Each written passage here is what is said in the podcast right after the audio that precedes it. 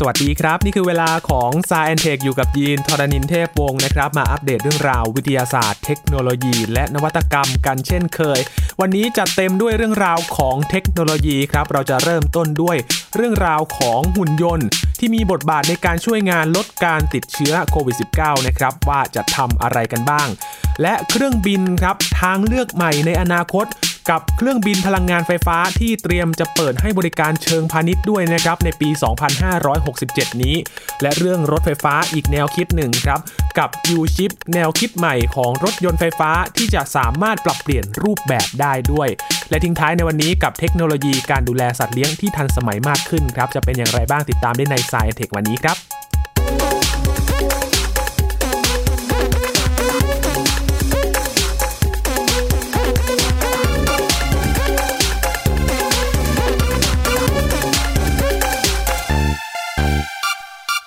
การแพร่ระบาดของโควิด -19 ก็ยังคงเป็นสิ่งที่น่ากังวลกันอยู่นะครับ หลายประเทศโดยเฉพาะในสหรัฐอเมริกาที่ยังคงน่าเป็นห่วงอยู่ และรองลงมาก็คืออินเดียที่มีตัวเลขผู้ติดเชื้อรายวันสูงขึ้นจนน่ากลัว แล้วก็มีความกังวลในการรองรับในด้านสาธารณสุขด้วยนะครับ ขยับมาใกล้ ๆ ในอาเซียนกันบ้าง อย่างเมียนมาเอง ก็ยังมีผู้ติดเชื้อที่เพิ่มสูงขึ้นในระลอก 2 นี้นะครับทำให้ต้องเฝ้าระวังกันอยู่ครับ เป็นสิ่งที่ยังคาดเดาไม่ได้ ตราบใดที่ยังไม่มีทางการรักษายังมีการใช้วัคซีนที่ยังไม่แพร่หลายอยู่นะครับ เราก็ต้องคงเฝ้าระวังกันอยู่ครับ แต่ว่าสิ่งที่เกิดขึ้นในช่วงนี้ครับคุณผู้ฟังมีตัวช่วยหนึ่งที่มาช่วยลดการแพร่เชื้อได้ก็คือ การนำเทคโนโลยีหลาย ๆ อย่างนะครับมาช่วยในการป้องกันการแพร่ระบาดได้ เช่นเดียวกับหุ่นยนต์ครับ ที่มาเป็นตัวช่วยหนึ่งในการที่จะสร้างระยะห่างกัน แล้วก็ลดการสัมผัสนะครับ กลายเป็นอีกทางเลือกหนึ่งที่จะช่วยป้องกันได้ และก็ลดการแพร่กระจายของโควิด -19 ได้ครับ วันนี้มาดูกันครับว่ามีบทบาทอย่างไรบ้างสำหรับเจ้าหุ่นยนต์นะครับ ที่จะมาช่วยลดการติดเชื้อโควิด -19 ครับ อย่างแรกครับ ใกล้ชิดกับทีมแพทย์มากๆ เป็นหุ่นยนต์ช่วยงานทีมแพทย์ครับ อย่างเจ้าสปอตครับ เจ้าสปอตเป็นหุ่นยนต์ที่เราคุยกันใน s ายเทคบ่อยเหมือนกันนะครับ เป็นหุ่นยนต์สีขาคล้ายๆ กับสุนัขเลยที่มีลักษณะการเดินเหมือนสุนัขมากๆนะครับ สามารถเดินได้อย่างคล่องแคล่วแม้ว่าพื้นดินจะขรุขระก็สามารถเดินขึ้นไปได้อย่างคล่องตัวเลยทีเดียวครับ ถือว่าเป็นการใช้หุ่นยนต์สปอตได้อย่าง หลากหลายเลยทีเดียวนะครับ อย่างที่ในบริกแฮมครับ แล้วก็โรงพยาบาลสตรีเมืองบอสตัน ของสหรัฐอเมริกา เจ้าสปอตก็ไปทำหน้าที่ในการช่วยตรวจชีพจรคนไข้ที่เข้ามารับการรักษาในโรงพยาบาลด้วยนะครับ ซึ่งการเข้ามาช่วยงานของสปอตก็เป็นการลดการสัมผัสระหว่างคนไข้กับบุคลากรทางการแพทย์ได้อย่างหนึ่งเลย ด้วยความสามารถของเจ้าหุ่นยนต์ตัวนี้ที่สามารถปรับใช้งานได้หลากหลายนะครับทุกๆ สถานการณ์ จึงทำให้ ทีมแพทย์ก็นำมาเป็นตัวช่วยหนึ่งครับที่ค่อนข้างจะมีประสิทธิภาพเลยทีเดียวครับ พอมาอยู่ที่บ้านกันบ้างนะครับ ในการที่จะไปซื้อของออกไปไหนก็ต้องระมัดระวัง แต่ว่าทางเลือกหนึ่งที่เราจะไม่ต้องเดินทางออกไปนอกบ้านนะครับ ก็คือหุ่นยนต์ Delivery ส่งของตามบ้านนั่นเองครับ โดยบริษัทผู้ผลิตหุ่นยนต์ในอังกฤษครับ ได้ให้บริการหุ่นยนต์ Delivery สำหรับขนส่งสินค้าไปยังบ้านเรือนต่างๆ ของประชาชนในย่านมิลตันคีนส์นะครับ ซึ่งมีจำนวนประชากรประมาณ 250,000 คนด้วยกัน การทำหน้าที่ขนส่งสินค้าของหุ่นยนต์มายังบ้านเรือนของประชาชนนะครับไม่เพียงแต่เป็นการนำเทคโนโลยีใหม่ๆ เข้ามาช่วยอำนวยความสะดวกเท่านั้นนะครับ แต่ยังเป็นการลดการสัมผัสได้ด้วยลดการแพร่ระบาดของโควิด -19 ได้อย่างดีอีกด้วยครับ และอีกตัวหนึ่งครับที่เข้ามาช่วยอย่างที่สเปนครับพาไปถัดมาจากอังกฤษนะครับ มีหุ่นยนต์บริการเครื่องดื่มในร้านอาหารครับ มีชื่อว่าอเล็กเซีย เป็นหุ่นยนต์ที่ทำหน้าที่เสิร์ฟเครื่องดื่มให้กับแขกของร้านอาหารในสเปนครับหุ่นยนต์ตัวนี้ถูกนำมาให้บริการเพื่อที่จะรักษาระยะห่าง ระหว่างลูกค้าและก็พนักงานนะครับ ลดการสัมผัสแล้วก็ลดการแพร่ระบาดของโควิด -19 เจ้าอเล็กเซียตัวนี้นะครับสามารถเสิร์ฟเครื่องดื่มได้ครั้งละ 9 แก้วต่อการบริการ 1 ครั้ง นอกจากนี้หุ่นยนต์บริการยังเป็นขวัญใจของเด็กๆด้วยครับ ที่มารับประทานอาหารที่ร้านอาหารแห่งนี้อีกด้วยครับ ไปไปกันที่สนามบินกันบ้างนะครับ กลับมาที่สหรัฐอเมริกา มีหุ่นยนต์ที่มาช่วยฆ่าเชื้อโรคในสนามบินครับอย่างเจ้าเคลซี่เป็นชื่ออย่างไม่เป็นทางการของหุ่นยนต์ฆ่าเชื้อโรคภายในสนามบิน ซานอันโตนิโอในรัฐเท็กซัสนะครับเป็นการใช้แสงอัลตราไวโอเลตที่มีความเข้มสูงที่ใช้ในการฆ่าเชื้อโรคนะครับ ซึ่งสามารถทำลายเชื้อโรคได้ถึง 99%รวมถึงเชื้อโควิด -19 ด้วยครับ ใช้เวลาประมาณเพียง 2 นาทีเท่านั้น ในการฆ่าเชื้อโรคนะครับ ก็เป็นการสร้างความมั่นใจให้กับผู้ที่มาใช้บริการภายในสนามบินได้ระดับหนึ่งเลยทีเดียวครับ เพราะว่าสนามบินเป็นพื้นที่ที่ต้องเฝ้าระวังนะครับ เพราะก่อนหน้านี้เอง อย่างในประเทศไทย สนามบินก็ยังไม่ได้เปิดให้บริการอย่างเต็มที่ที่จะเปิดรับชาวต่างชาติ เพราะว่าเหมือนเป็นจุดแพร่เชื้อโรคที่หนึ่งเลยนะครับที่ จะต้องเฝ้าระวังต้องมีการคัดกรองอย่างเข้มข้น เพราะฉะนั้นก็จะต้องหมั่นทำความสะอาดหมั่นฆ่าเชื้ออย่างสม่ำเสมอเพื่อป้องกันที่จะมีเชื้อโควิด -19 อยู่ในสนามบินนะครับ เป็นจุดที่มีผู้คนพลุกพล่านมากๆ เพราะฉะนั้นก็ต้องเฝ้าระวัง อย่างที่สหรัฐอเมริกาเองการระบาดก็ยังคงหนักอยู่นะครับ ก็ต้องหมั่นทำความสะอาด แล้วก็ต้องใช้ หุ่นยนต์นี่แหละครับเป็นตัวช่วยหนึ่งที่จะลดการสัมผัสระหว่างคนได้นั่นเองครับ นี่ก็คือหุ่นยนต์ และก็บทบาทต่างๆนะครับที่เกิดขึ้นในช่วงโควิด -19 นี้เราก็ได้เห็นเรื่องของเทคโนโลยีที่ก้าวหน้ามากขึ้น ในช่วงวิกฤตการระบาดของโควิด -19 ครับ ต่อกันที่เรื่องของเทคโนโลยี พลังงานทางเลือกกันบ้างนะครับ หลังๆมานี้เราได้เห็น ได้ฟังกันมากขึ้น เกี่ยวกับเทคโนโลยีที่นำพลังงานไฟฟ้ามาใช้ อย่างในยุโรปเองก็ประกาศนโยบายชัดเจนนะครับว่าภายในอีกไม่กี่ปีข้างหน้านี้ การใช้รถยนต์พลังงานไฟฟ้าก็จะเกิดขึ้น แล้วก็จะงดการขายรถที่ใช้พลังงานฟอสซิล หรือว่าพลังงานน้ำมันนั่นเอง เพื่อที่จะลดการปล่อยมลพิษทำให้พลังงานสะอาดมากขึ้นนะครับ นอกจากรถยนต์แล้วนะครับที่เราเห็นกันมากขึ้นแล้ว แล้วก็เริ่มที่จะตีตลาดเชิงพาณิชย์มากขึ้น หลายๆ ผู้ผลิตรถยนต์ก็เปิดตัว รถยนต์ไฟฟ้ากันอย่างหนักเลยทีเดียวนะครับ เพื่อที่จะมาตีตลาดแล้วก็พยายามหา ช่องทางที่จะให้รถยนต์ไฟฟ้าเนี่ยมีคนใช้มากที่สุดอย่างหนึ่งที่เป็นโจทย์ใหญ่ก็คือว่า พลังงานไฟฟ้าจะใช้อย่างไรให้ได้นานที่สุดนะครับ จะวิ่งได้ไกลที่สุดเพราะว่าตอนนี้ก็ยังเป็นจุดอ่อนของรถไฟฟ้าอยู่ อาจจะไม่เท่ารถที่ใช้น้ำมันนะครับ แต่ว่ารถยนต์ไฟฟ้าเราก็เห็นกันมาสักพักหนึ่งแล้วครับ แต่ถ้าเป็นเครื่องบินไฟฟ้าบ้างแหละครับ จะเป็นไปได้หรือไม่ แน่นอนครับ เป็นไปได้แน่นอน พาไปที่อังกฤษครับ มีบริษัทเอกชน เขาพัฒนาเครื่องบินพลังงานไฟฟ้าขึ้นมาครับ เป็นเครื่องบิน VA-1X นะครับที่สามารถบินขึ้นลงแนวดิ่ง โดยได้รับการสนับสนุนด้านงบประมาณจากรัฐบาลอังกฤษด้วยนะครับ ผ่านโครงการ Aerospace Technology Institute หรือว่า ATI มูลค่าประมาณ 85 ล้านบาทครับ พร้อมกับความร่วมมือกับมหาวิทยาลัยวาวิก University พัฒนาเทคโนโลยีชาร์จพลังงานไฟฟ้าอัจฉริยะ เพื่อใช้งานกับเครื่องบินพลังงานไฟฟ้าครับ เครื่องบิน VA-1X นี้นะครับก็มีลักษณะคล้ายกับเครื่องบินขนาดเล็ก ความกว้างของวงปีกประมาณ 15 เมตรครับขับเคลื่อนด้วยมอเตอร์ไฟฟ้า 8 ตัว สามารถบินขึ้นลงในแนวดิ่งได้นะครับ ด้วยเทคโนโลยี Electric Vertical Take Off and Landing ครับ ก็คืออาจจะไม่ต้องใช้รันเวย์ที่ยาวมาก สามารถขึ้นไปแบบเฮลิคอปเตอร์ได้เลยนะครับ ขนาดบินบนท้องฟ้าก็ทำความเร็วได้สูงสุดประมาณ 240 กิโลเมตรต่อชั่วโมง สามารถให้บริการขนส่งผู้โดยสารในรัศมี 160 กิโลเมตร ในกรุงลอนดอน แล้วก็เมืองใกล้เคียงได้ครับ ตัวเครื่องบินสามารถรองรับผู้โดยสาร 4 ที่นั่ง พร้อมกับนักบิน 1 ที่นั่งนะครับ ก็เป็นเครื่องบินขนาดเล็กจริง ๆ ที่สามารถบินไปในระยะที่ไม่ไกลมากได้นะครับสำหรับ เครื่องบินลำนี้ได้รับการออกแบบภายในห้องโดยสารมีความกว้างสะดวกสบายครับ ผู้โดยสารที่เป็นนักธุรกิจก็สามารถนั่งทำงาน ขณะที่บินอยู่บนท้องฟ้าเชื่อมต่ออินเทอร์เน็ตพร้อมกับพอร์ต USB สามารถชาร์จพลังงานไฟฟ้าให้กับสมาร์ทโฟน แล้วก็คอมพิวเตอร์ได้ด้วยครับ ผู้โดยสารก็จะเดินทางไปถึงเป้าหมายอย่างรวดเร็ว โดยไม่ต้องกังวลเรื่องของรถติดบนท้องถนนได้อ่าน่าสนใจเลยทีเดียว โดยบริษัทเอกชนแห่งนี้นะครับก่อตั้งในปี 2559 ครับ โดยอดีตวิศวกรทีมรถแข่งสุดหนึ่งหรือว่า Formula 1 นั่นเองครับ และวิศวกรบริษัทพลังงานไฟฟ้าในเมืองบริสตอล บริษัทพัฒนาเครื่องบินพลังงานไฟฟ้า POC ซึ่งพัฒนาเครื่องบินสำเร็จในช่วงปี 2561 นะครับ โดยมีจุดเด่นด้านความสามารถในการขึ้นบิน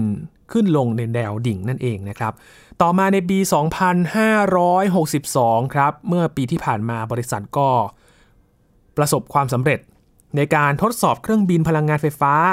เซเรฟนะครับนับเป็นเครื่องบินพลังงานไฟฟ้าลำแรกของโลกที่สามารถบินขึ้นลงแนวดิ่งได้ ตอนนี้บริษัทก็อยู่ระหว่างการพัฒนาเครื่องบินพลังงานไฟฟ้า VA 1X นี่แหละครับ เพื่อที่จะเปิดให้บริการขนส่งผู้โดยสารเชิงพาณิชย์ ในช่วงปี พศ 2567 นับจากปีนี้ก็อีกประมาณ 4 ปีเท่านั้นนะครับ โดยมีค่าบริการที่แพงกว่าการใช้บริการ รถแท็กซี่เพียงเล็กน้อยเท่านั้นนะเขาเคลมว่าอย่างนี้นะครับ ใช้บริการแท็กซี่ แพงกว่านิดหนึ่งแต่ว่าบินได้อย่างรวดเร็วถึงที่หมายได้อย่างทันใจนั่นเอง จะเป็นอย่างไรติดตามได้อีกประมาณ 4 ปีข้างหน้านะครับ ถ้ามีการพัฒนาที่เสร็จสมบูรณ์ แล้วก็เปิดใช้บริการเชิงพาณิชย์จริง ๆ นะครับ ยังอยู่กันที่เรื่องของพลังงานไฟฟ้าครับ ไปดูแนวคิดใหม่ของรถยนต์ไฟฟ้าครับ มีชื่อว่า U-Chip ครับ เป็นแนวคิดที่เขาบอกว่าพัฒนารูปแบบรถยนต์ไฟฟ้าที่สามารถปรับเปลี่ยนรูปแบบของตัวรถได้ด้วยนะครับ เรื่องนี้เกิดขึ้นที่ศูนย์การบินและอวกาศแห่งชาติเยอรมนีครับ หรือว่า DLR เปิดตัวแนวคิดรถยนต์ U-Chip ครับ เป็นแนวคิดใหม่ของรถยนต์พลังงานไฟฟ้าที่สามารถปรับเปลี่ยนรูปแบบ ของตัวรถได้ตามความต้องการใช้งานเลยนะครับ แนวคิดรถยนต์ U-Chip ก็เปิดตัวครั้งแรกในงานประชุมเชิงกลยุทธ์ด้านการขนส่งเมื่อวันที่ 17 กันยายนที่ผ่านมานี่เองครับ ที่เมืองสตุตการ์ดของเยอรมนีโดยได้รับเงินทุนในการวิจัยพัฒนาจากกระทรวงเศรษฐกิจและแรงงานประมาณ 12 ล้านยูโร หรือว่าคิดเป็นเงินไทยก็อยู่ที่ 443 ล้านบาทนะครับ แนวคิดรถยนต์ยูชิปนี้ได้รับการออกแบบให้สามารถ ขับเคลื่อนอัตโนมัติ ใช้พลังงานไฟฟ้าหมุนมอเตอร์ ที่ส่งกำลังไปยังล้อทั้ง 4 ล้อ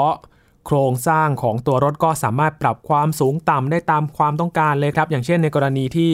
รถทำการขนตู้สินค้า รถก็จะสามารถลดความสูงของช่วงล่างลง ให้สอดคล้องกับระดับความสูงของตู้สินค้าครับ ส่วนในกรณีที่ทำการขนส่ง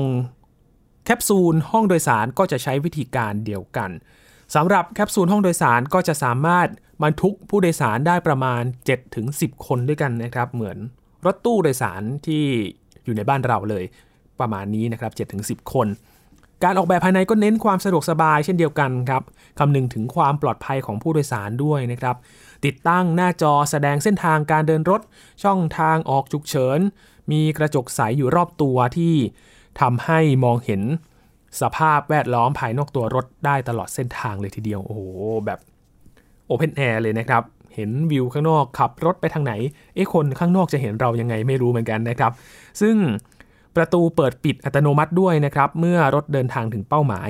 รองรับการใช้งานสำหรับผู้พิการที่นั่งรถเข็นได้ด้วยครับ โอ้โห เป็นแนวคิดที่สุดยอดมาก เรียกได้ว่าเป็นการออกแบบรถที่นึกถึง universal design นะครับ หรือว่าการออกแบบเพื่อคนทุกกลุ่มจริง ๆ ครับ เนื่องจากว่า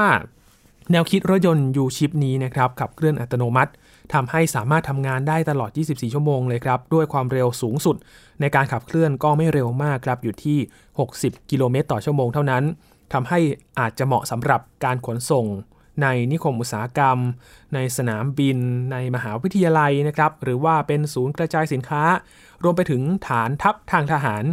อย่างไรก็ตามครับ รถยนต์ต้นแบบยูชิปก็ยังอยู่ในช่วงของการวิจัยและพัฒนานะครับ ที่อาจสามารถทดสอบการใช้งานได้จริงในช่วงปี 2567 นะครับ เช่นเดียวกับเครื่องบินไฟฟ้า VA-1X เลยนะครับ อยู่ในช่วงปีเดียวกัน เพราะฉะนั้นในปี 2567 อีก 4 ปีข้างหน้านี้นะครับเราก็จะได้เห็นเทคโนโลยีเกี่ยวกับพลังงานไฟฟ้าทั้งเครื่องบิน แล้วก็รถยนต์ไฟฟ้าในรูปแบบใหม่กันด้วยนะครับสำหรับรถยนต์พลังงานไฟฟ้านะครับก็กลายเป็นอนาคตสำหรับระบบขนส่งเลยก็ว่าได้นะครับ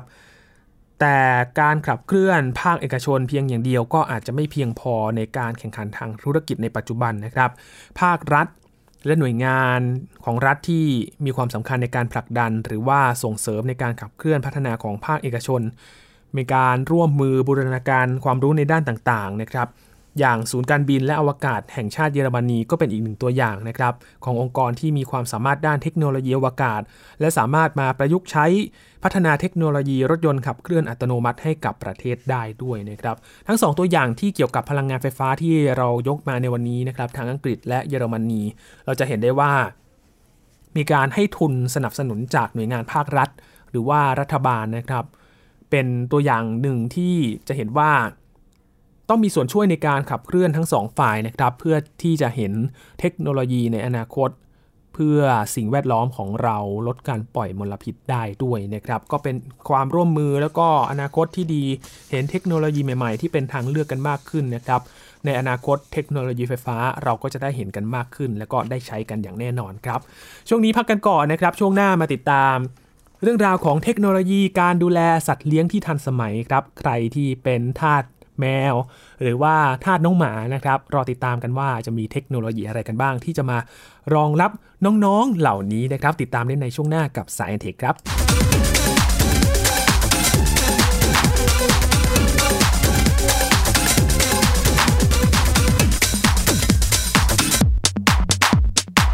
เพียงแค่มีสมาร์ทโฟน ก็ฟังได้Thai PBS Digital Radio สถานีวิทยุดิจิทัลจาก Thai PBS เพิ่มช่องทางง่าย ๆ ให้คุณได้ฟังรายการดีๆ ทั้งสดและย้อนหลัง ผ่านแอปพลิเคชันไทย PBS Radio หรือ mobile web Thai PBS Radio .com Thai PBS Digital Radio infotainment for all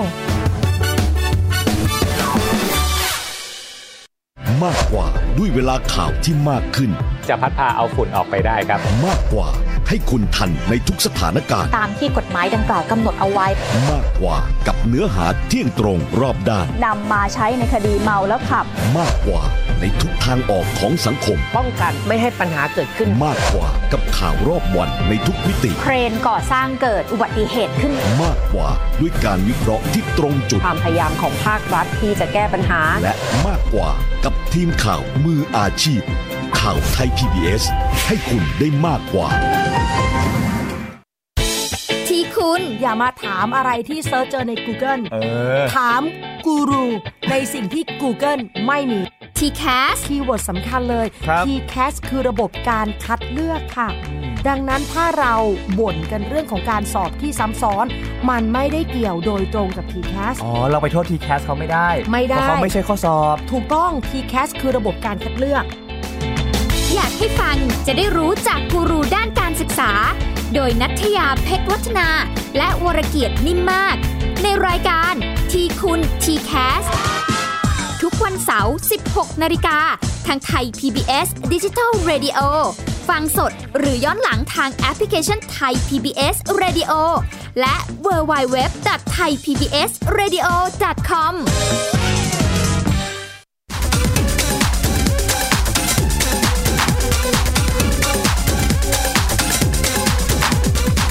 ผู้ฟังยังอยู่กับ s ายแอนเทคนะครับ ช่วงนี้มาติดตามเทคโนโลยีการดูแลสัตว์เลี้ยงที่ทันสมัยครับ ใครที่เป็นทาสแมวหรือว่าทาสน้องหมา มาติดตามกันนะครับว่าจะมีเทคโนโลยีอะไรบ้างที่จะมาช่วยดูแลน้องๆเหล่านี้ให้ได้นะครับสำหรับเจ้าของสัตว์เลี้ยงที่อยากจะสร้างความสะดวกสบาย และก็ความเป็นอยู่ที่ดีให้กับสัตว์เลี้ยงแสนรักของเรานะครับ โดยเฉพาะในช่วงการแพร่ระบาดของโควิด -19 แบบนี้ ยิ่งจะต้องเอาใจใส่ดูแลเป็นพิเศษเลยนะครับ เพราะว่ามีเวลาอยู่ด้วยกันมากขึ้น ก็ทำให้สัตว์เลี้ยงได้รับการใส่ใจที่มากขึ้นนะครับ เพราะว่าเจ้าของให้ความสำคัญในการคัดเลือกอุปกรณ์ ที่ทันสมัยในการมาดูแลสัตว์เลี้ยงให้มากขึ้นนั่นเองนะครับ แต่ว่าอีกด้านหนึ่งเทคโนโลยีก็มาช่วยเมื่อเราไม่อยู่บ้าน อาจจะต้องทำงานหนักๆ ก็เป็นอีกหนึ่งตัวช่วยนะครับที่ทำให้มาช่วยดูแลสัตว์เลี้ยงนั่นเองครับ วันนี้มีตัวอย่างมาให้ติดตามกัน 4 ตัวอย่างด้วยกันนะครับ อย่างแรก การให้การรักษาผ่าน telemedicine อ่าหลายๆ คนอาจจะเคยได้ยิน telemedicine สำหรับการรักษาคนนะครับที่เราวิดีโอคอลคุยกับคุณหมอทางไกล ไม่ต้องเดินทางไปหาหมอก็ได้ ถ้าแบบไม่จำเป็นไม่ได้เป็นการ รักษาอะไรที่เร่งด่วน หรือว่าเป็นการรักษากับคุณหมอเป็นประจำอยู่แล้ว ถ้ามีคิวในการพบแพทย์ ถ้าไม่จำเป็นต้องเดินทางไปพบรอคิวนานๆ ก็สามารถอยู่ที่บ้านวิดีโอคอลปรึกษาปัญหากับคุณหมอได้เลย ให้คำแนะนำได้ผ่านทางวิดีโอคอลนั่นเองนะครับ แต่ว่า การดูแลน้องหมาก็เช่นเดียวกันครับ มีระบบ telemedicine แล้วนะครับ การแพทย์ทางไกลนอกจากจะมารักษาคนอย่างที่เราบอกไปแล้ว ยังมาใช้ในการดูแลสัตว์เลี้ยงได้อีกด้วยครับ โดยการใช้ระบบรักษาผ่านเทคโนโลยีวิดีโอคอลเช่นเดียวกัน มีทั้งการส่งข้อความหรือว่ารูปภาพนะครับ ซึ่งเป็นการติดต่อระหว่างเจ้าของสัตว์เลี้ยง และก็สัตวแพทย์ผู้ทำการรักษาทำการตรวจรักษาดังกล่าว อาจจะเป็นเพียงการให้คำแนะนำเบื้องต้นนะครับ ก่อนที่จะนำสัตว์เลี้ยงมารักษาจริงในสถานพยาบาลหรือว่าคลินิก แต่อย่างที่เราบอกไปว่าเช่นเดียวกับการรักษาคนนะครับ ก็ขึ้นอยู่กับอาการของสัตว์ด้วยส่วนหนึ่งว่ามีอาการหนักมากน้อยแค่ไหน ถ้าอาจจะเป็นแผลเล็กๆ น้อยๆ ก็วิดีโอคอลแนะนำการรักษาได้ซื้ออุปกรณ์มาช่วยเยียวยานะครับ หรือว่าถ้าอาการหนักจริง ๆ ประเมินดูแล้วก็สามารถจะส่งต่อให้กับสถานพยาบาลได้นั่นเองครับ อีกอย่างหนึ่งครับการติดตั้งอุปกรณ์ ติดตามตัวสัตว์เลี้ยงหลาย ๆ คนน่าจะอยากได้นะครับ เพราะว่าถ้าอย่างน้องหมาหรือว่าน้องแมวที่ซนๆหน่อย อยากจะไปผจญภัยนอกบ้าน ตัวนี้น่าจะเป็นตัวช่วยที่ดีนะครับในการตามตัวว่าไปเที่ยวที่ไหนกันมา การสูญหายแล้วก็การพัดหลงของสัตว์เลี้ยงก็เช่นเดียวกันนะครับ เราก็ไม่อยากให้เกิดขึ้น หากว่าสัตว์เลี้ยงคาดสายตาเราไป การติดตั้งอุปกรณ์เหล่านี้ไม่เพียงแต่จะช่วยให้สัตว์เลี้ยงอยู่ในสายตาเราเท่านั้น แล้วก็ตามตัวได้เท่านั้นนะครับ แต่ยังเป็นอีกหนึ่งตัวช่วยครับในการติดตามค้นหา ถ้าหากเกิดว่าสูญหายไปหลายวัน ไม่ได้กลับมาหายไปไหนนะครับ ก็อุปกรณ์เหล่านี้แหละครับ ก็จะช่วยโดยใช้เทคโนโลยี GPS นั่นเองนะครับ เป็นการตามหาพิกัดบนโลก แล้วก็ยังช่วยอำนวยความสะดวกให้กับสัตว์เลี้ยงในการ ใช้งานผ่านแอปพลิเคชันด้วยครับ ผู้เลี้ยงก็จะสามารถตรวจสอบที่อยู่ของสัตว์เลี้ยงได้ตลอดเวลานั่นเอง และก็อีกอย่างหนึ่งครับ การให้อาหารสัตว์เลี้ยงด้วยเครื่องอัตโนมัติ เจ้าของสัตว์เลี้ยงหลายคนเลี้ยงไม่ได้ที่จะต้องทิ้งสัตว์เลี้ยงของตัวเองไว้ในห้องนะครับ ถ้าบางคนทำงานดึก เดินทางไปต่างจังหวัดนะครับ เจ้าอุปกรณ์ตัวนี้ก็จะช่วยได้ครับ เป็นตัวเลือกที่สำคัญเลยนะครับ ไม่เพียงแต่จะให้อาหารให้ตรงเวลาเท่านั้นนะครับ ยังสามารถมีปฏิสัมพันธ์กับสัตว์เลี้ยงได้อีกทางหนึ่งด้วยครับ โดยผ่านระบบแอปพลิเคชัน หรือว่ากล้องวิดีโอที่ติดตั้งไว้กับเครื่องนั่นเอง ตรวจสอบดูว่าได้กินข้าวหรือยังนะ เจ้าหมาเจ้าแมว มากินข้าวหมดหรือยัง กินข้าวตรงเวลาไหมนะครับ ผู้เลี้ยงก็ยังสามารถให้รางวัลพิเศษ สำหรับสัตว์เลี้ยงด้วยนะครับ ผ่านเครื่องอัตโนมัติได้อีกทางหนึ่งด้วยครับโอ้โหใครอยู่บ้านไกลๆนี่ไม่ต้องห่วงแล้วนะครับ ไม่ต้องปล่อยให้น้องเหงา สามารถคุยผ่านเครื่องตัวนี้แล้วก็ให้อาหารด้วยนะครับ ไม่ปล่อยให้น้องหิวแน่นอนครับ และอย่างสุดท้ายครับ การเล่นกับสัตว์เลี้ยงผ่านแอปพลิเคชัน เอ๊ะจะเล่นยังไงล่ะ สัตว์เลี้ยงล้วนแต่ต้องการความสนใจแล้วก็การเอาใจใส่จากผู้เลี้ยงนะครับสำคัญมากๆเลย แต่บางครั้งก็ไม่ใช่เรื่องง่ายนะครับที่เราจะปลีกเวลามาจากงานที่ ค่อนข้างจะแน่น